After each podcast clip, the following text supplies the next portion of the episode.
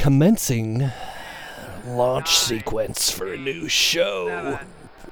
Hello, listeners. It's good to have you here as if looks could kill, may stir up some dissonance, cognitive dissonance, here on the 13 year old ASI podcast. My name is Russ Shaw. This is season number six. You're listening to episode 22. Oh yeah, cranking up some of that old 80s stuff. It looks kill.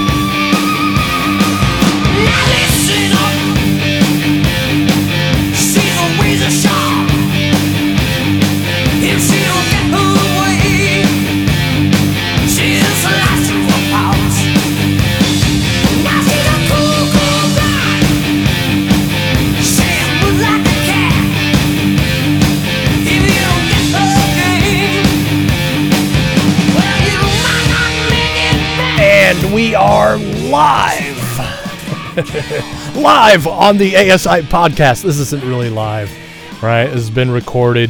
You downloaded it as a podcast. I'm not doing the live streaming thing.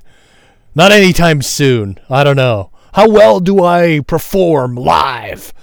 I tend to go off in little rabbit trails, and that's why I uh, I tend to edit down some things. Um, I'm working on that, so maybe that is we'll work on that today. Uh, today's show, episode 22. Uh, why did I title it uh, "If Looks Could Kill"? First of all, that is a old Motley Crue tune from the record "Shout at the Devil." Looks that kill. That's the name of that song. Uh, I laugh. Is this a I'm a Christian guy, right? Like Russ, aren't you supposed to be uh, this and this? I thought this was like a Christian show. Uh, no, no, it's not. It's I'm a Christian guy. This is a show. It's not just for Christians to consume. Um, uh, this is a show about sexual integrity. Uh, it's not about purity. That's a different thing. That's a different crowd. All right. Uh, integrity. I'm I'm an integrity guy. I think integrity is important. Uh, I've done a lot of shows on that. Not going to repeat myself. Um, my definition of integrity. Look it up. Google integrity. That's uh, uh, uh anyway. Um, why do I not value purity? Uh, there's a good question. Maybe it's because um, it, it's very it's very kind of surface level, right? It's very knock it off, you know, just be good, and and there seems to be a lot of that going on in there. So um, that and it doesn't get to the heart of the human experience. And that's my opinion. It's based in my life experience. Um, uh, are we pure? Well, the Bible talks about sexual purity, Russ. Um, the Apostle Paul. Okay, I, I get that, and I, I understand that, but the way that's interpreted by see, the Bible it wasn't written in English. All right, that's a big one, and it's been interpreted into English about a hundred times, and that's just in English. All right, not to say that I don't value Scripture, I, I really do, but bringing it into the context in each book and and digesting that, and when you don't understand a word, or if a word feels you know, judgy or even weighty, going into like Greek and ancient Hebrew and looking that stuff up. I, I, I love that stuff. See, that's there's more of a understanding of relationship with with God. Uh, I'm not a sola scriptura guy. Uh, I used to be, I think, but the more uh, I study, the more I understand, the more mystery there is in the scriptures, the more um, story and and reason has to give way to meaning and feelings, right? And life experience. Not to say that feelings aren't sometimes uh, deceptive. Sure, they can be deceptive, but um, the way that purity purity tended to stir in me a lot of really harsh feelings judgmental feelings. Um, I tended to believe that my essence was defiled, was stained, even, you know, and those stains just weren't coming out. And the proof of that was my not being able to do right for more than 24 hours at a time, maybe. You know, if I was lucky, I couldn't go a whole day without doing wrong. So I must be beyond the economic word redemption. You see, I had a voice in my head telling me whatever purity was, I was the opposite of that. Somewhere along the way, I grew the understanding that filthy, dirty things aren't of value to the Lord. All right. So maybe that's part of why I shy away from that word. Another thing is just in culture, it, it tends to uh, have people land in a place of perfection, right? If you if you are pure, then you're somehow perfect or you're holy. Uh, holiness. This is another one I've learned fairly recently, and that's part of season six. So I was asked a question by a listener, and I'll get to that in a minute. But season six is me today, Russ Shaw, at 50 years old today. All right, that's how old I am now. Um, struggling with this unwanted sexual behavior for a, a large chunk of my life, and it got really bad to the point of, of almost committing suicide. All right, I came very close. That, I would say, is complete self destruction. I think addiction is a form of self destruction. It's like slow suicide. I remember Ozzy Osbourne got a bunch of flack back in the 80s because he recorded a song called Suicide Solution. That song is actually about alcohol addiction, all right? And, and some of it's his own story. Uh, the band Metallica, their last album was hardwired to self destruct. And one of the things that I heard, you know, is like we no one really commits suicide. We all self-destruct, which is the opposite of wholeness. All right? That word holiness, the you know, usually like the Catholics, right? The Pope is holy. No, he covered up uh, sexually abusive children. That's not holy. All right? No one's holy except for Jesus, who, by the way, was executed for being a sinner by the religious establishment, according to the Bible, even. All right. Um, wholeness. What if the translation of that word holiness is not you're perfect, sinless, but whole, as a whole person? I'm working on that. closer than I was when I started this show. Hell, I'm closer than I was a year ago. Wholeness isn't perfection either. Um, Paul Young, author of The Shack, when I had him on the show, he said uh, a good way to define wholeness is when the truth of your being meets the way of your being. That's wholeness. The word demon in Greek, it actually means to divide, the division of a human being, the severing, right? And and for me, not being honest or out in the light as he is in the light, more like I live today with my flaws in the light. Um, I was suffering with compulsive pornography use, I guess you could say, um, to where and I and I classify that by saying when I wanted to stop and I couldn't, right? When I felt like it was controlling me and I wasn't controlling it, that's where I would go with the word addiction. Uh, it was compulsive behavior, and and then it went to seeing prostitutes. All right, while I was married, and uh, having to explain that to my wife that was heartbreakingly difficult. But that's dealing with your demons, right? The division, a big part of that division was the secret, was what was in the shadows. And it was the most difficult thing I've ever had to do in my life. Keep my flaws in the light after, it had grown in the closet in the mold, like that nasty thing in the back of your refrigerator thrives in the dark, right? And this has been a process. It's not something that happens overnight. And in the history of the show, um, I started the show before I was I came clean about that, about my adultery. All right, so about episode forty is where I finally spill spill the beans. That's a horrible way to, to say something so. I, I, I can laugh today. It's not funny, but there's comedy does that. It stirs those kinds of feelings. Looking back and the, the miraculous fact that I'm still alive, my wife and I have this relationship still. Um, the message of this podcast didn't end at episode 40, although I took a almost a year before I picked up the mic again. I can be light about it in a way that doesn't it doesn't crush me anymore. It doesn't stir up these horrible feelings of shame like it used to. Uh, holding me underwater. It felt like in a way, um, not not talking about it. This one of the things I started the show with was like, tell somebody yes.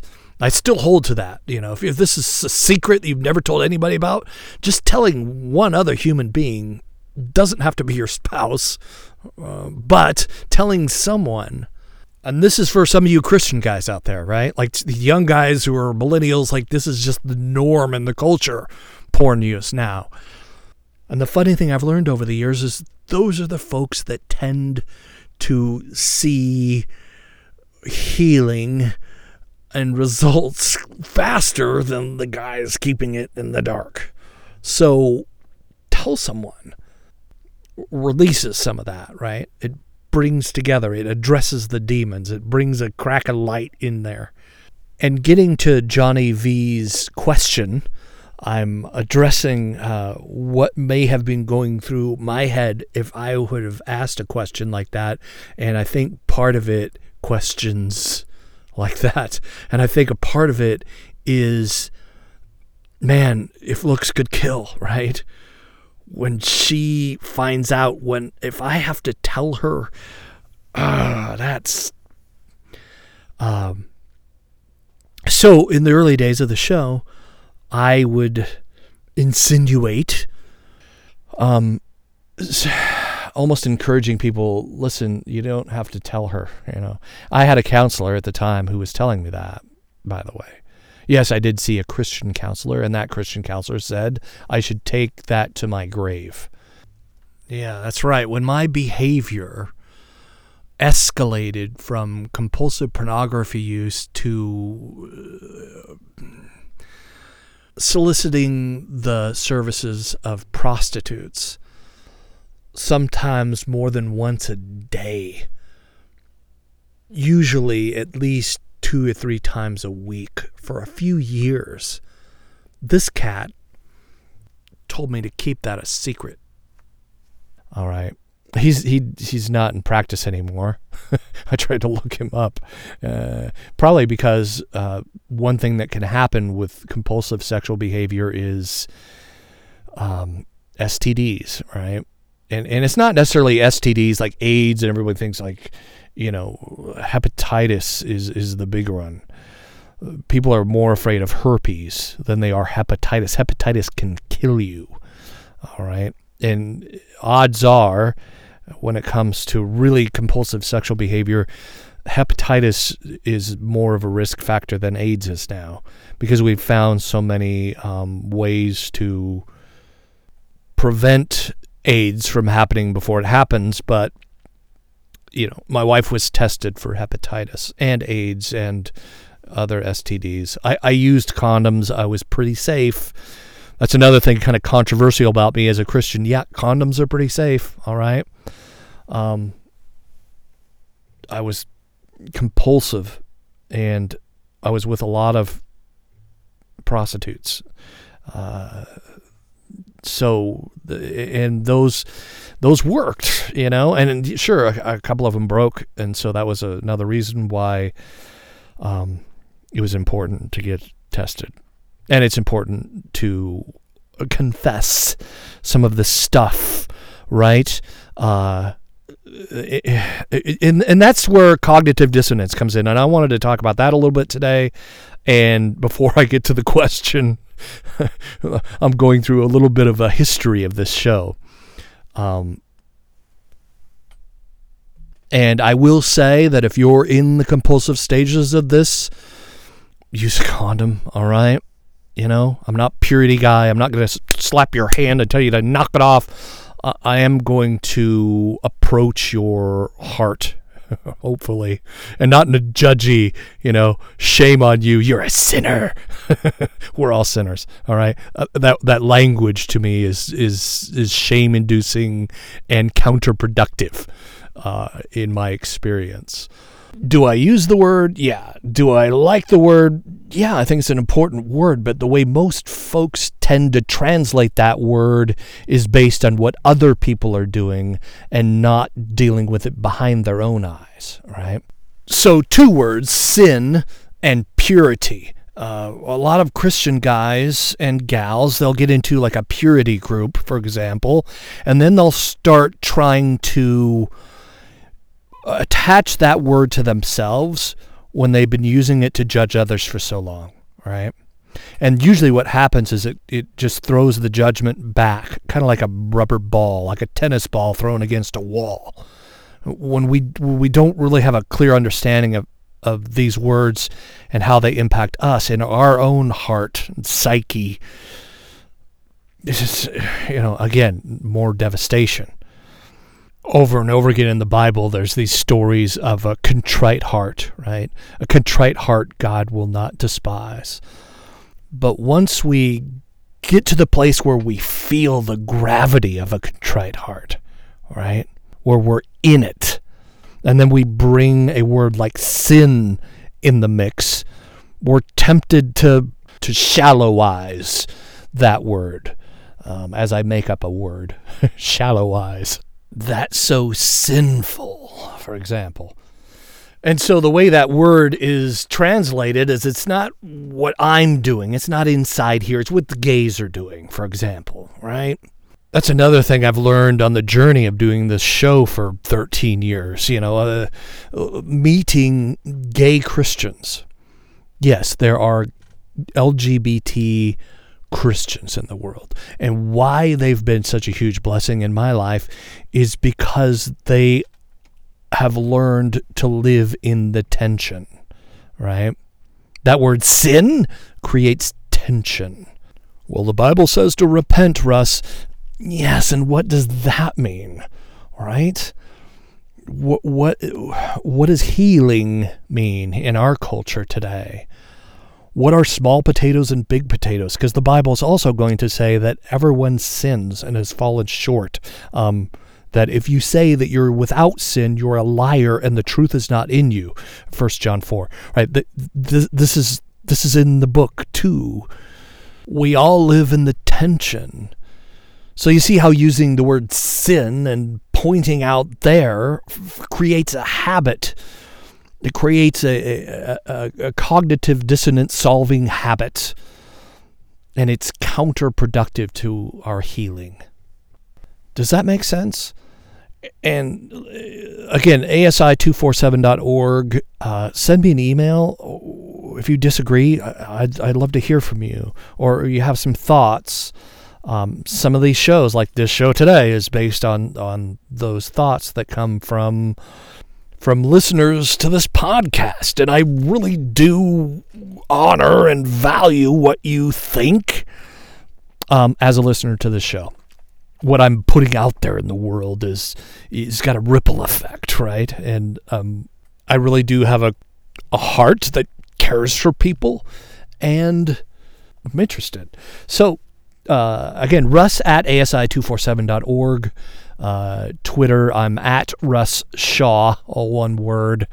And Facebook, uh, Heart, Mind, Love, Sex, and Affection is the Facebook group. And all of that is linked on to asi247.org, as well as my email address, russ at asi247.org. And if you don't get an email back from me, uh, odds are I didn't get your email we got some low budget IT over here. I'm doing the best I can. All right. If you want to check out my vintage web design skills, asi247.org. And this question was sent to me through Messenger. That's Facebook Messenger on the Facebook page. What is it? Heart, mind, love, sex, and affection. All right. It's not the attitudes of sexual integrity Facebook group. Why? Because that would be weird. I don't know. it's like this isn't the sex addiction Facebook group. Not I don't know. Would that be weird? I just I don't know. This isn't like sex addiction rehab radio. Does that make sense? Hey, that reminds me. I have a sponsor now.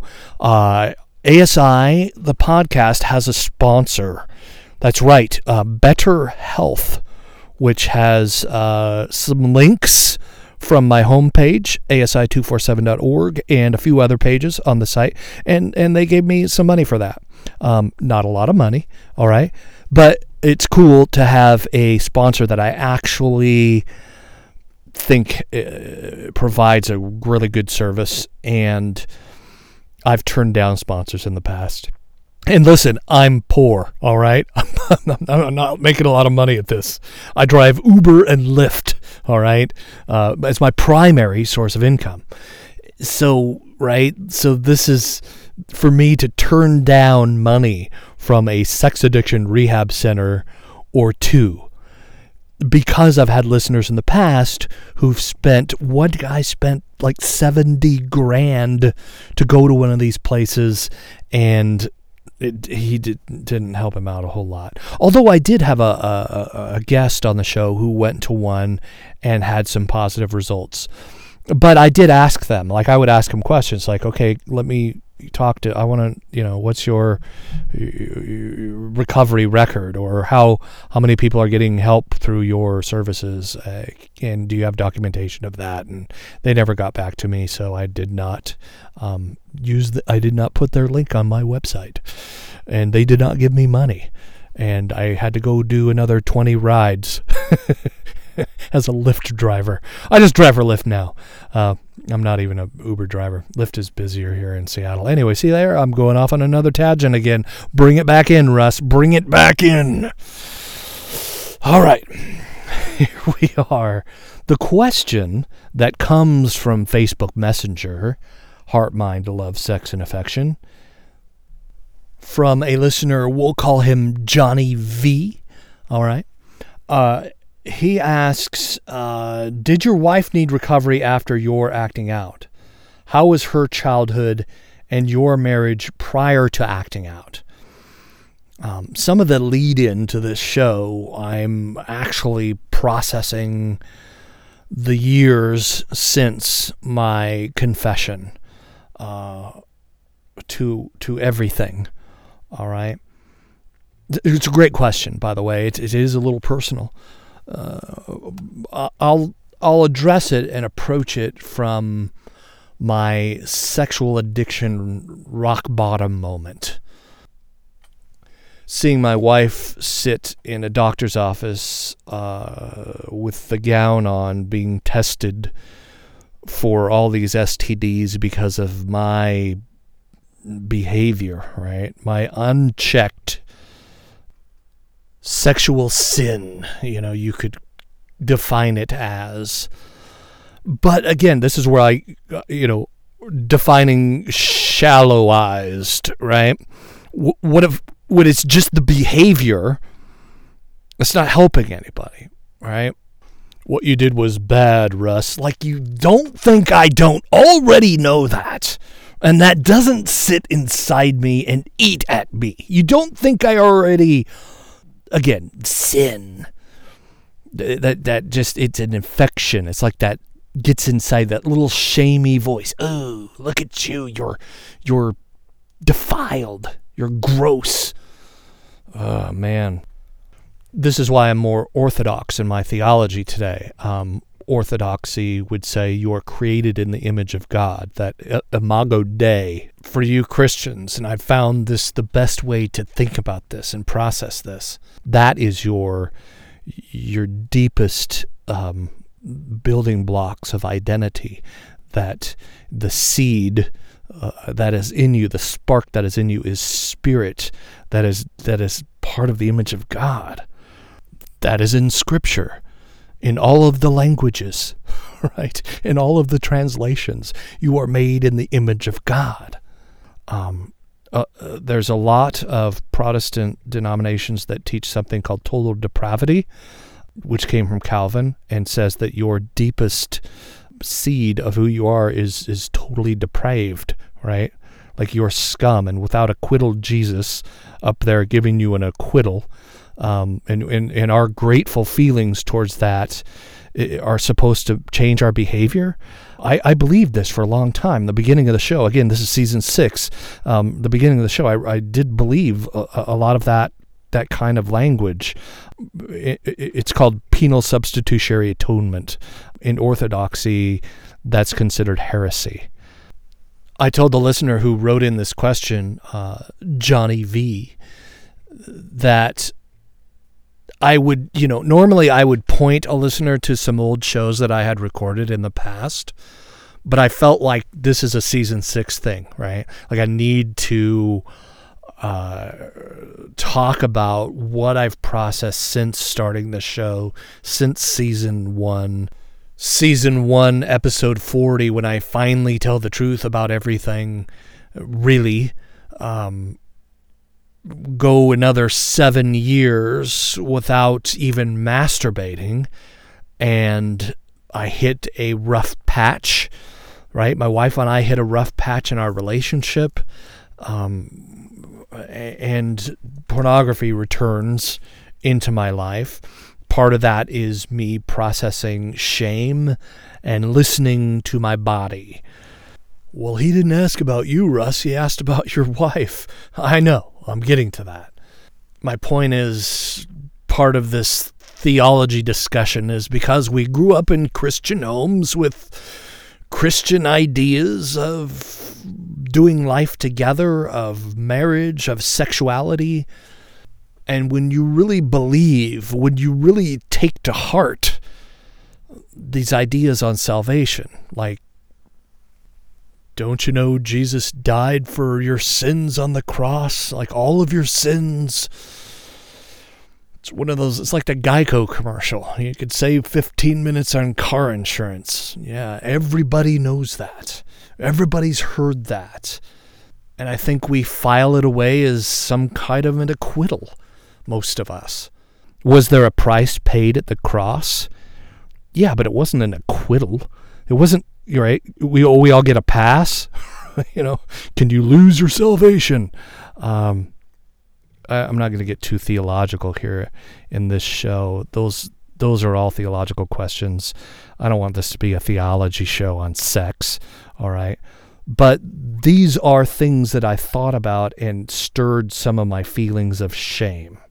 All right. Understanding that God loves me, that everyone is saved that's another one. Orthodoxy. And you look in the Bible, there's this pouring out of salvation on everyone in the world. I think for me, it's just people don't understand that or they don't realize they're saved, right? Well, that's the bigger question. Are you saying that you're uh, a universalist now, Russ? Maybe I'm a hopeful universalist, right? Like, but uh, I think that translating scripture and being in relationship with your creator uh, helps with this stuff, all right? Are you like Rob Bell now and you don't believe in hell, Russ? Uh, hell, again, and I've been saying that since the beginning of the show. Hell is not Dante's Inferno, all right? It's not some uh, wrap rolling up crunchy pieces of paper, and those are people going into the wastebasket of hell to be burned in the incinerator later, right? A, uh, Jesus is using metaphors. It's Gehenna. Um, okay, so is the wastebasket purgatory and the incinerator is hell? Again, I don't. I'm not going to get too theological. All right, just look it up. Maybe if I can stir your curiosity. What What do you think about orthodoxy? I don't attend a Orthodox church, by the way. I'm not into the bells and smells and pageantry and robes. And I read Matthew 23, you know, kind of wrecked me for some of that stuff that people value that stuff. I, I get what they're doing. They're trying to bring you into an experienced, you know, something you can see and smell and taste, right? The, the Orthodox Church does that, which I think is cool. It's just not for me. Um, I, I asked. I went. I joined a Facebook group uh, called the Orthodox Hipster Coffee Hour or something like that, and they kicked me out. so it was funny. Like I don't know. I, I I asked about the vestments and you know the robes and stuff. I'm like, you know, what's up with that? Like I, I, I help me understand. You know, I I think that stuff's creepy to be honest. And they, you know, rather than be curious about my position, trying to trying to uh, pastor my soul on Facebook. No, they were just out. No, kick me right the heck out of there. That's what happened. I think it's creepy. I'm an old metalhead punk rocker. All right, I don't I don't get it. I just help me understand. And weren't gonna do that. But even with my rough around the edges persona, I, I do believe God loves me as one of his kids, right? One of God's little rascals. That has changed my life. Not just believing it, but experiencing it. The Orthodox love C.S. Lewis. I talked about the Great Divorce in this show a lot. And in that book, um, hell is a place that we choose, right? We, we, we want to be there. It's kind of like addiction. It's a great book. Uh, check it out. It's on the book list, by the way, asi247.org. A God who would throw me into a lake of fire because I'm bad, as opposed to how the Orthodox would put it. Hell is something we create for ourselves. And the, the creator of the universe, the lover of our soul, the one who created the imago Dei spark in each one of us, wants to save us from. Uh, let me correct that. Has already saved us from. If early on in my life, the reason I had a lot of, you know, pain that I heaped on myself, the copious amounts of drugs I did, um, drinking myself unconscious, having an alcohol overdose, and dying, being flatline at 16 years old for two minutes. A big part of that was because I believe that. If there's a hell, I'm going. I can't be good enough for this God. That's where I'm going. And that thought process, those cognitions, were birthed out of what I learned growing up, you know, about sin and the devil and hell or Sheol. Sheol, the old Jewish reference to it, you know, uh, I believed it was like the book Dante's Inferno, which is what a lot of Christian Protestants believe, and Catholics. They just add a thing called purgatory to it, you know. It's like a holding cell or something remember Robin Williams, you know, you're going to smoke a turd in purgatory. that was his joke. My point behind all of this is that our life experience stirs up cognitive dissonance. There's there's stuff behind the compulsive actions we keep taking. And just calling it sin, so as a result we'll feel bad about it, isn't stopping the the behavior or the feelings. It's it's compounding them. So, with all of that Christian theological stuff that I bring to the table, right, in our relationship, Russ and Dana meet, going back to the last episode on love story, right? What does our love story look like? Um, at this point, uh, addressing the listener's question, after the bomb goes off, and I have a thing called complex trauma, all right? So part of why I think I got really heady about this religious stuff uh, was because my folks, I, I there wasn't a whole lot of nurture going on, especially after they got divorced. They both married fairly abusive people. My mom married a couple of times.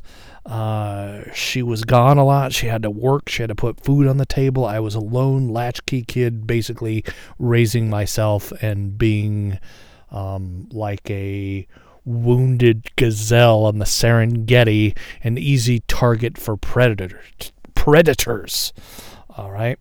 Uh, so uh, I'm bringing all of my shit into the relationship and I'm trying to hide it, right? I'm I don't want her to know these things about me.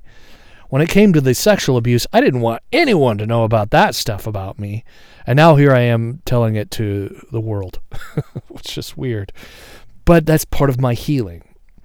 It wasn't until I was 38 that I was able to tell another human being about that. That's that's progress that I've been able to share the really deeply wounded parts of my soul with others.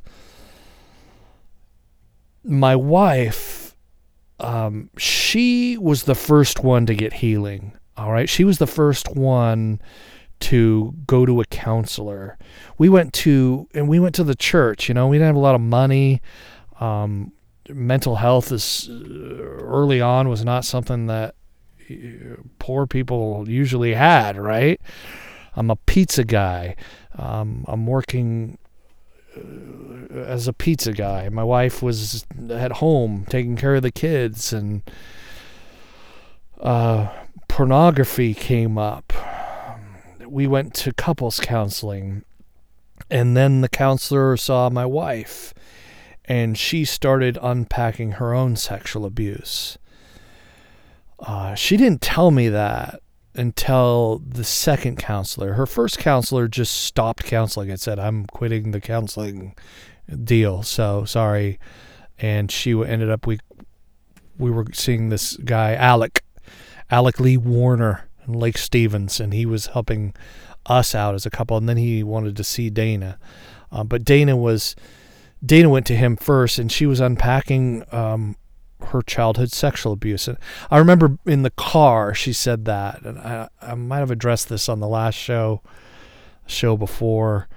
Um, he asked when I was going to come in and deal with talk about what happened to me, and uh, I never told anybody about that. Um, tears are streaming down my face. I'm trying to hold in crying. I, it was dark as we were driving. I didn't want her to see but it was a you know that's one of those triggers right? It, it touched a nerve kind of like that dentist puts a thing in your mouth and you ah you know that was a that was a wound that I had not dealt with at that time. So she started in with the with the counseling first and and I was real reluctant man. And back then when I was what 24 26 I can't remember. I would I was terrified of opening up myself to someone and and even saying that I need help, even expressing weakness in any way, shape, or form freaked me out, man. That very heavy telephone when reaching out, I, f- I get that. I felt that not that all counselors are great, not that they're all, you know, I mean, some, you, you gotta be discerning. And when the chemistry isn't right, don't be afraid to get a new one or another one. It really is an act of courage and a defining moment, even. And yeah, technology has made it easier. And life experience was part of my reluctance to counseling. My mom took me to a counselor, you know, after they got divorced. Uh, and later in my teen years when I kept skipping school and I was on drugs, you know, my mom knew that, took me to a counselor. Uh, some of that stuff wasn't always super helpful. Some of it really was. Even the stuff that was, though, I thought was not. Just because of what I mentioned earlier and how I processed sin, purity, and shame uh, but today, you know, again, I get the heaviness to it. Walking into a therapist's office or go to a place like BetterHelp and uh, fill out the thing. They they do online therapy, by the way, counselors and stuff. Um, but for me to for me to go there was really difficult. For me to open up, for me to shed that shell, you know, that that that armor that I had around me that I felt was keeping me safe, you know, this layer of ego. I've done this before. You know, I got the answers. I'm able to survive. To remove that red lizard from my shoulder, that was really difficult. To really actually open up and, and to not be defensive. Me, this guy, I was as defensive, you know, in in the couples counseling. This is habitually how I learned to respond to my wife catching me with the porn over and over again. And this is also why I wanted to title this show If Looks Could Kill. See, when she saw me looking at that stuff, she hurt. It hurt her. And her response to that hurt was aimed at me, right? Some of you guys can relate. My reaction to that was also fairly habitual. I think for a lot of us guys, we start out, you know, kind of fumbling around and we try and be honest and we do want the intimacy. But after a while, we learn it's easier to lie, you know, it's easier to hide. And a big part of it is because we feel that you know when when our wives our spouse right whoever they look at us with those eyes. And some of us the feeling that comes with letting your partner down someone you love you know it feels like death those looks can kill right and we want to survive man we want to avoid that at all costs that's most of us, you know. To lie, you know, we learn to hide. We learn to not bring all of ourselves into the relationship. We, we we feel like we need to pull things back. We need to hide things because we're guys or whatever cultural thing we learn growing up or whatever. Um, back to the listener's question, my my wife's childhood, a lot of this stuff, she's gonna, you know, if she ever wants to be on the show, she could explain that to you. She hasn't expressed any interest in in talking about it publicly. All right. And I honor that, all right? I respect her decision to do that. There's something else to coming out here in a forum like this and doing it publicly. And she doesn't have to do that, and that's okay one thing that she has talked about early shows when she was on was uh, childhood sexual abuse. That tends to put people in a way of surviving that is super unique to everyone. All right. And I don't think it's just childhood sexual abuse. We go through trauma as kids a lot of us have been through a divorce. That can really be a shock to the system.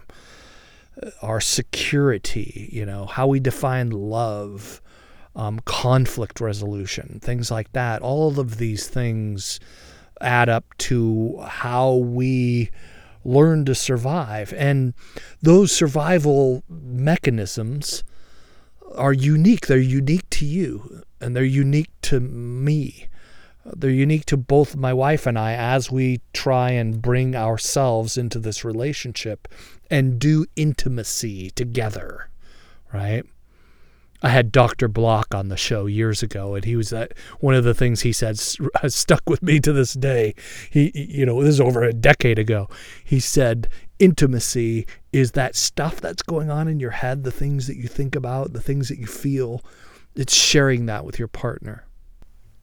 See, the lying and the faking and the pretending and the covering up, it blocks that flow of intimacy, of, of I get you, you get me, sexual energy and attraction that happens from some of that, right? Your relationship with your spouse is she angry all the time like i i don't know your situation but i i get the fear of that relationship and and i also get um, codependency all right this is a uh, being addicted to a relationship I used to unpack this as a Christian guy, and I remember talking about this years ago on this here podcast, um, and saying, well, you know, the psychological word has this world has this word codependency, and you know, eh, well, as Christians. So I was reading this, and this is uh, this is from the website uh, belief.net, uh, and this is uh, steps to breaking codependency. This is some of the things. The following list summarizes some of the characteristics a codependent struggles with um, accepting responsibility for others' feelings or actions.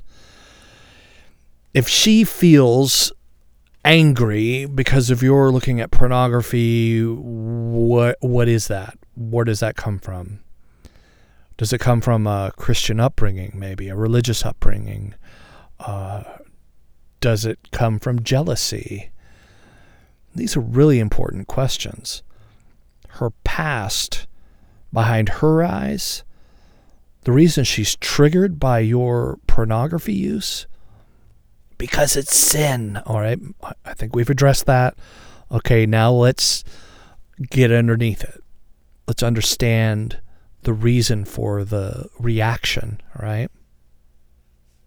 Um, before, I think in the early shows, I, I would have said, well, of course you're supposed to care about her feelings. You know, I might have even said that. Well, I sinned, and that's why she feels bad. Okay, again, there's layers to this. There's layers to this, isn't there? A strong desire to please others. Is that bad? right? Wanting others to feel good. I think there's a people pleasing uh, thing to it, right? So yeah, the old me, uh, first, second, third, fourth season Russ Shaw might have said, "There's nothing wrong with that. Make other people feel good. That's cool." You know, um, was I a people pleaser? Maybe if I liked you, especially if I if we were in a relationship, a romantic relationship, I wanted I didn't want you to see me. You know, I didn't want you to see my shack, as uh, Paul Young would say. It's a metaphor for the heart, you know. That's where I hide all the crap, and I right. You don't want to see my heart. It's gross in there. It's dirty. You know, I just lock stuff away in there, pretend it doesn't even exist anymore. So people pleasing is kind of like putting up the facade. We try and throw up this facade. Hey, I'm a nice guy. Look at me. You know, I'm going to make you happy. Buy a diamond ring, girl. You know, that kind of thing. But we tend to not let them in. It makes us codependent. And then we get addicted to that relationship. And let me tell you something when you're addicted to a relationship, it will make the addictions in your life, whether they're chemical or behavioral, it makes them worse. It tends to exasperate them.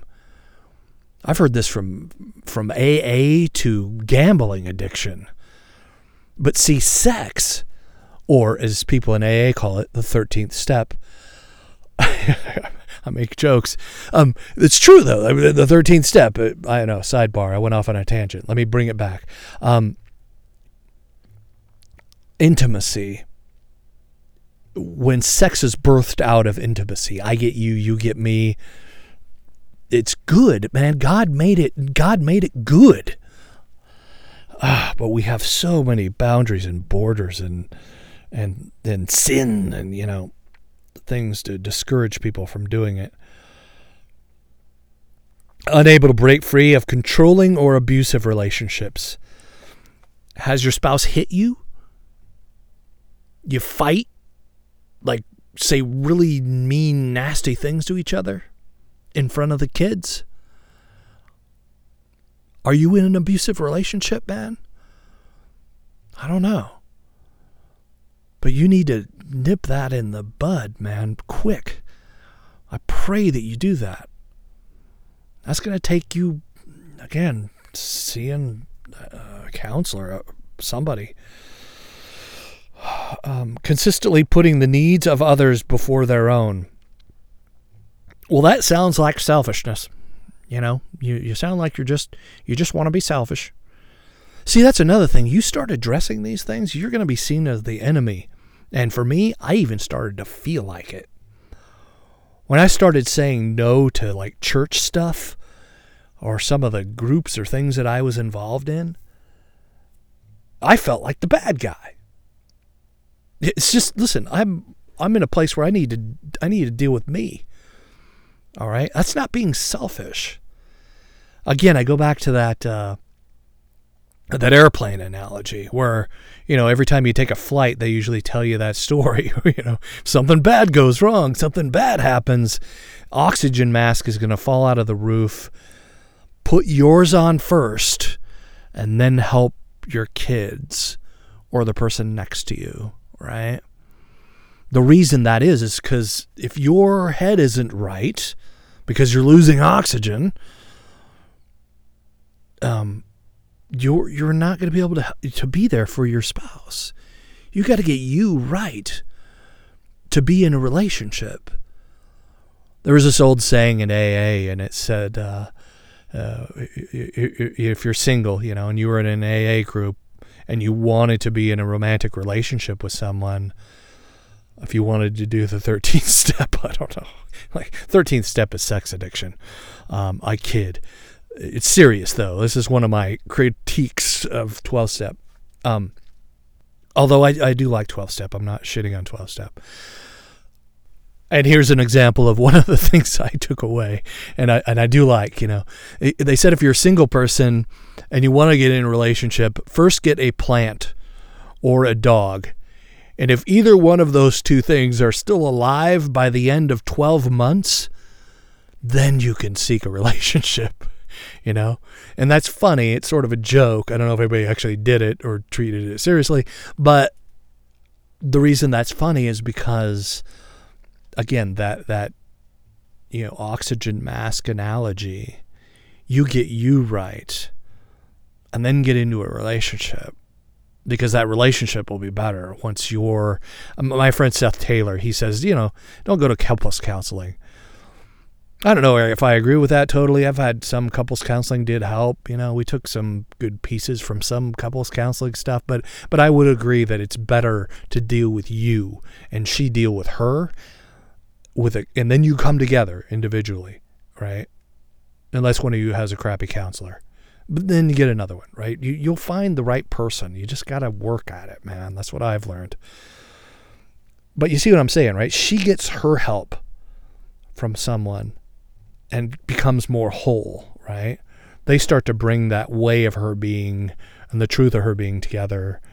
You too, especially you, if she doesn't want to go to counseling, you go get counseling. That's what my wife did.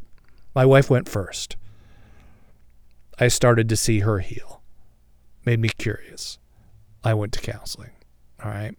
Um, moving on with the list uh, can no longer separate their own wishes and desires from those of their partner.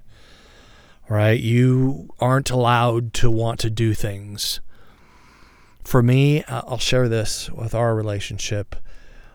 My friends, when my wife and I first met, so I'm from the the world of recovery and uh, being a crazy person, drug addict, alcoholic, all of the substances. I my friends were drug addicts and drug dealers and criminals when my wife and I had first met. And so it, she was introduced to some of that, you know.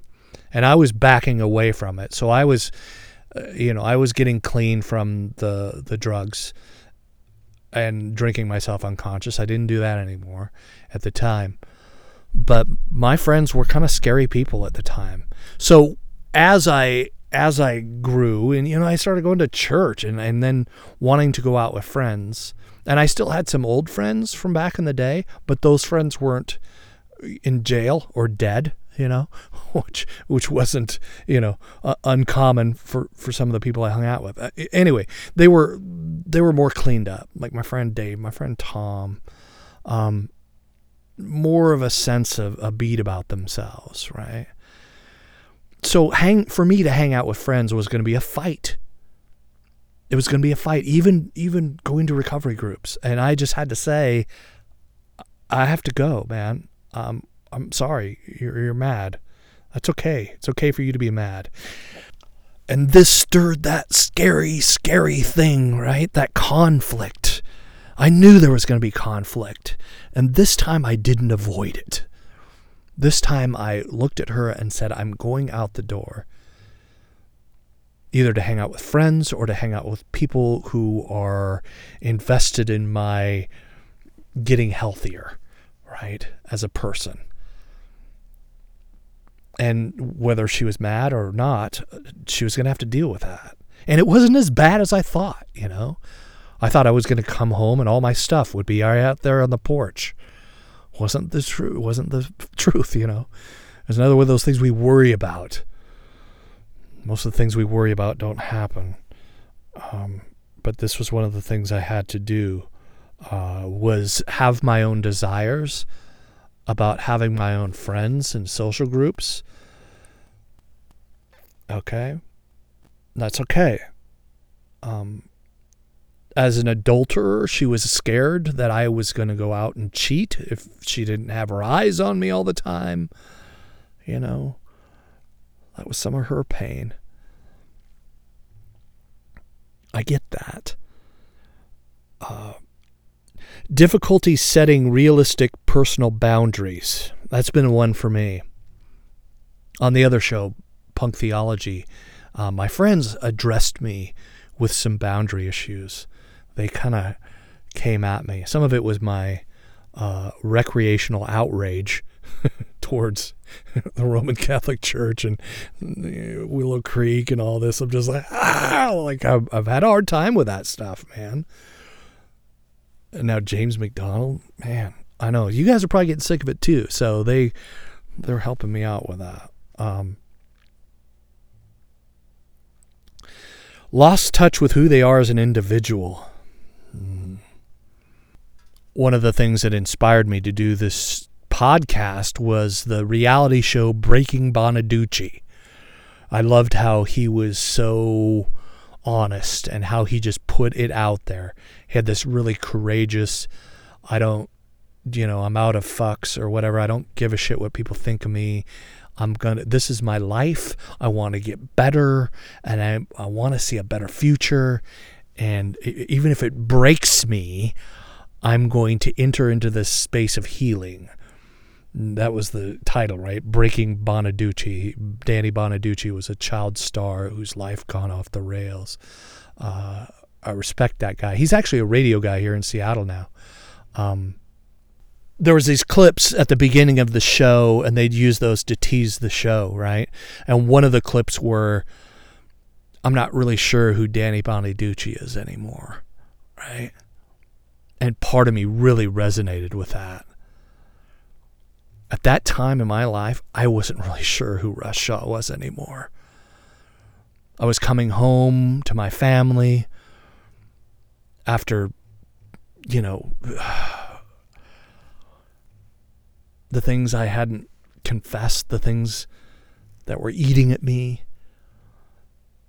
I started losing sense of who I was and it wasn't my wife's fault that I was codependent, that I needed this family thing to work, that I needed her to, to love me, even if it wasn't really me she was seeing. I lost sense of who I was.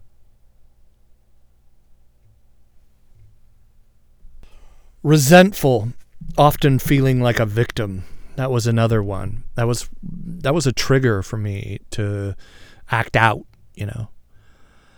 I talked about that again on the punk theology show.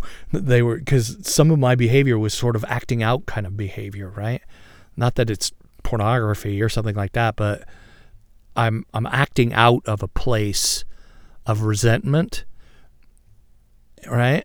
Towards the Roman Catholic Church, towards Willow Creek, towards James Dobson. Uh, familiar, you know.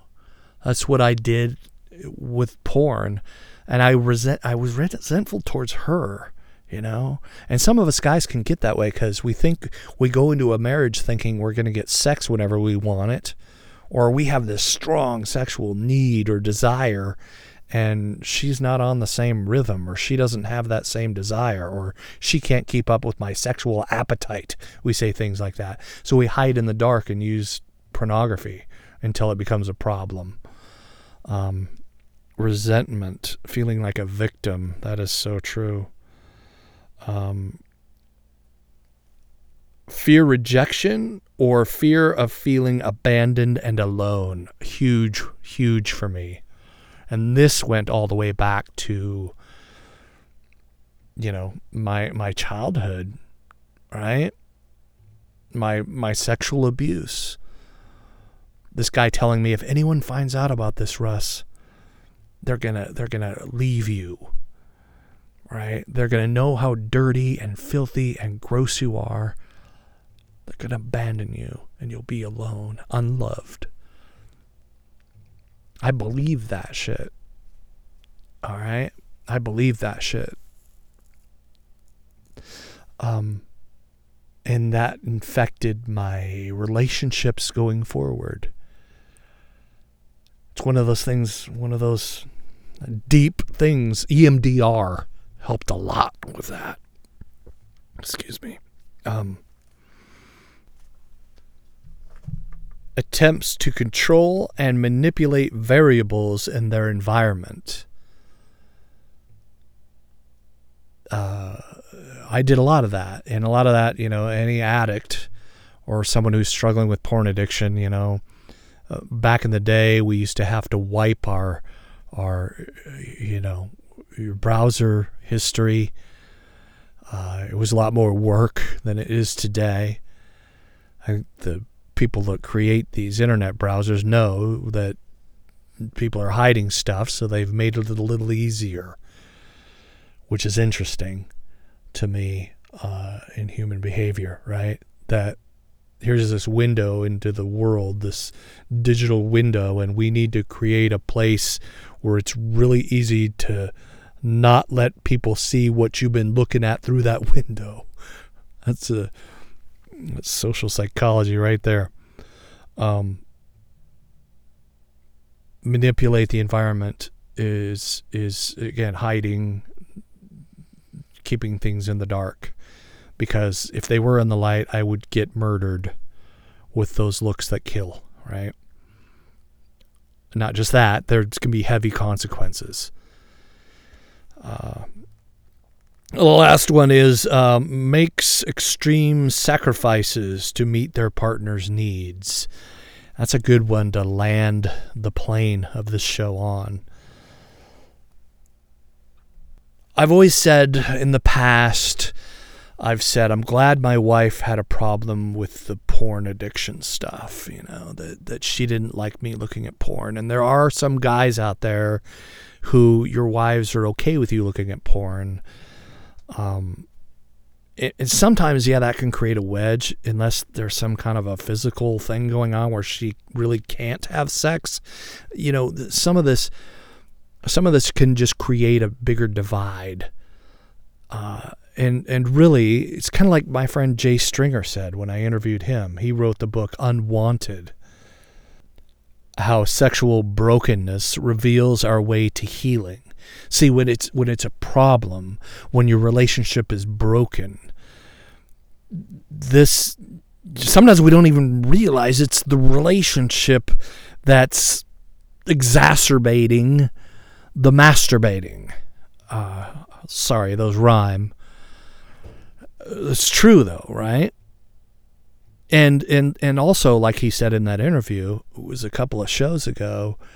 What happens is rather than treating the the relationship itself or or not even the relationship but the reasons we we can't be in relationship that's that's life-giving and love-filled and joyful you know that's explorative sexually if you can be together and and and love each other and explore each other's bodies and be naked and unashamed with each other what happens is the looks that kill have us go underground and not address the reasons we're not connecting. We start treating the symptoms, right? We start getting another accountability partner. We start, you know, another thing on NoFap, you know, 30 days, whatever. Uh, these things can be a replacement it's kind of like religion or belief being a bad replacement for experienced faith. See, I think a lot of religion is the opposite of faith. It's it's getting addicted to the certainty behind it, and we feel and we're certain that if we can just be obedient to this God, He will bless our relationship. He will bless my life. If I could just stop with the porn, God will bless us. God will bless me, but it's me that's dirty. And, you know, no, no, none of that's true. God is after this, this wound, this wound in your heart. And all that religious stuff and all the accountability partners and all the counting your days, it's, it's blocking that. It's not it's not letting you get cuz you're afraid. I get it, man. You're afraid. I was afraid too. Scared. It, there speaking of C.S. Lewis, there's this story. I'll land the plane on this. There's a story of uh, that he tells. I forget which book it's in, but this this little boy is turned into a dragon. Right? He's told to to to be obedient on the trail, right? And he's not. And one of the actions that he takes leads him to be turned into a dragon, right? Doesn't like being a dragon. He's he's you know, th- this is not fun for him. He's like, what the heck? I'm a dragon. This is not good. You know, he's flying around. He's got scales. And in this one scene, I think it's the Voyage of the Dawn Treader in that movie, in the scene, they show him he's scratching at the scales and he wants the scales to come off. And Aslan, Aslan the lion, comes up and, and he's like, Listen, you got to stay still. You just got to lay there and let me open up that wound. Right? I'm going to open that wound up. You're going to pull, the, the, we're going to get to the, the the thing, the the thing you're scared of, the the thing you're most afraid of. Um, Yea, though I walk through the valley of the shadow of death, you are with me. You want to experience real faith? All right? You want to dump the act of religion and start experiencing God in a real way? Start going after love and wholeness in yourself. And maybe you'll come to realize, as I have, that those looks that kill, just another chapter in that love story. Just another doorway for the enhancement of getting to know yourself and your partner a little better and see what happens in your relationship as a result. Relationships, right? Not just with your romantic love stories. Uh, what do they call that in the movies? Love interest. But all of your relationships. All right? I love you guys. Till next time. My name is Rasha, ASI247.org. This is the Racconeers. Peace out, homies. You don't understand me. But if the feeling was right, you might comprehend me. And why do you feel ASI, or Attitudes of Sexual Integrity, is a listener supported podcast. Do you like what you hear here? Please leave a review on iTunes, TuneIn, Stitcher, or wherever you may be hearing this podcast. The podcast, Attitudes of Sexual Integrity, is owned by Digital Audio Project LLC, who is responsible for its contents. SI, the podcast and its content is for informational and entertainment purposes only and is not intended to replace or substitute for any professional physiological, medical, legal, or other advice. In addition, Russ makes no representations or warranties within or through the podcast or website. If you have specific concerns or a situation in which you require professional physiological or medical advice, you should consult with an appropriately trained and qualified specialist.